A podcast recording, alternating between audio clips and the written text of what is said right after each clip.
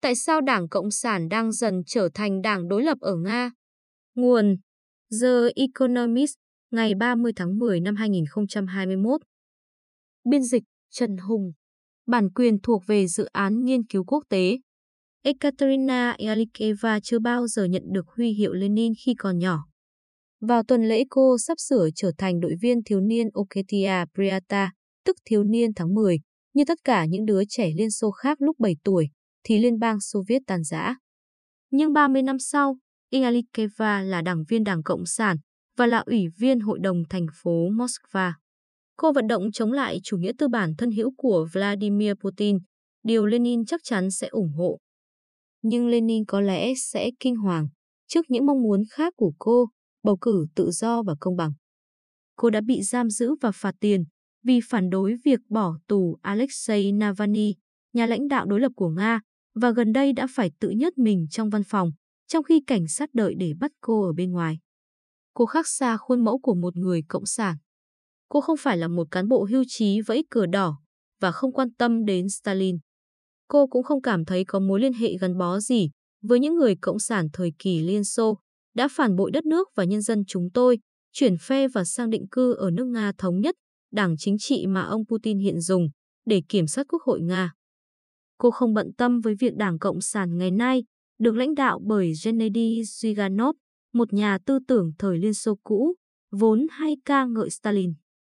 Điều quan trọng hơn đối với cô là đảng này đang có dấu hiệu trở thành một đảng đối lập thực sự.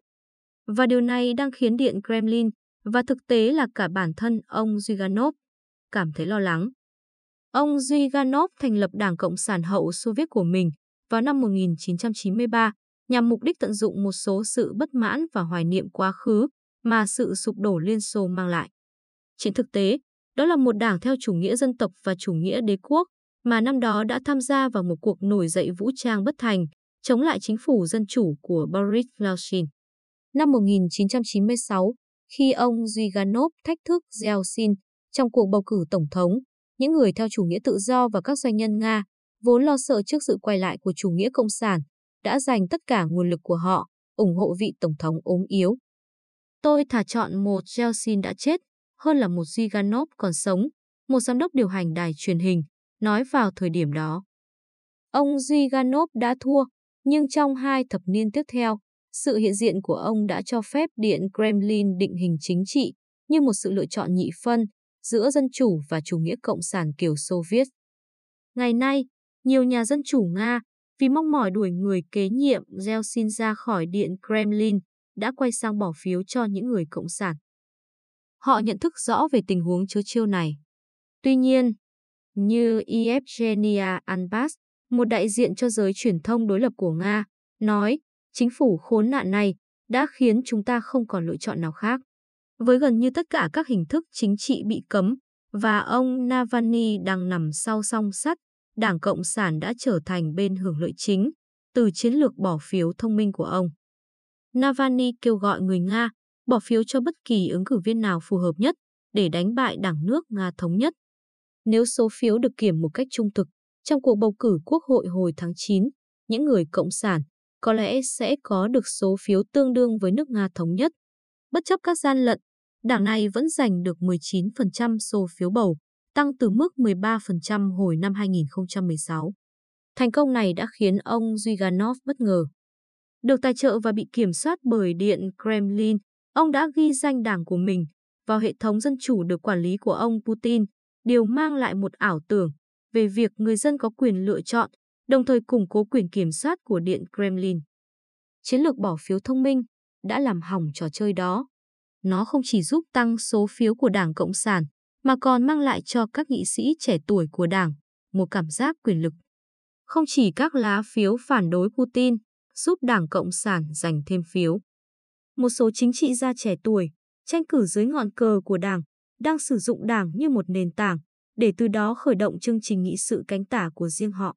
Nhiều người trong số họ có thể được xếp vào hàng ngũ, giống như các đảng dân chủ xã hội kiểu châu Âu.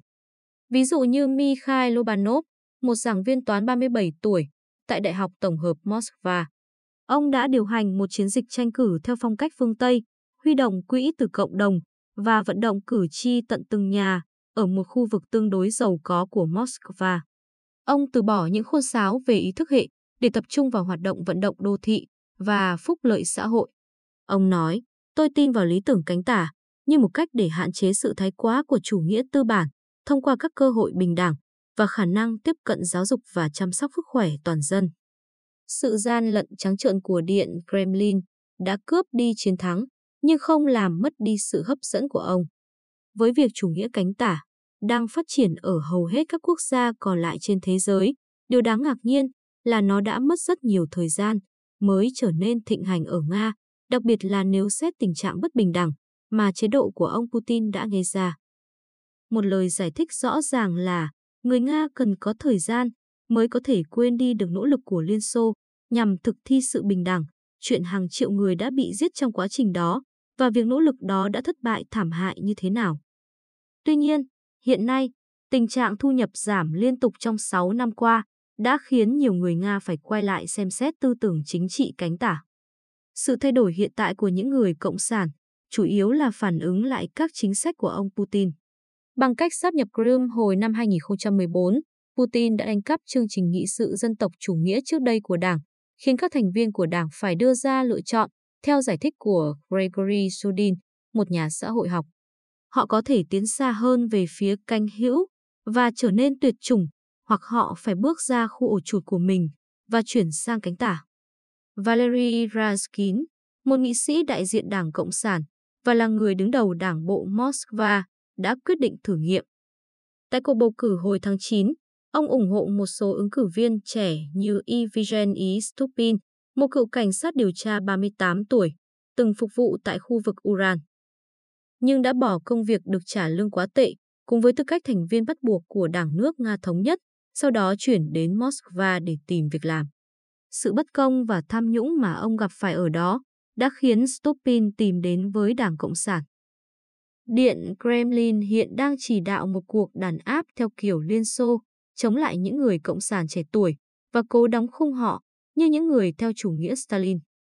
Trong khi đó, những người cộng sản đang đứng lên đấu tranh cho nhân quyền, chẳng hạn như bằng cách yêu cầu điều tra về các vụ tra tấn được báo cáo trong các nhà tù của Nga. Nước Nga của Putin giờ đây đang thực sự là một thế giới đầy những điều chớ trêu.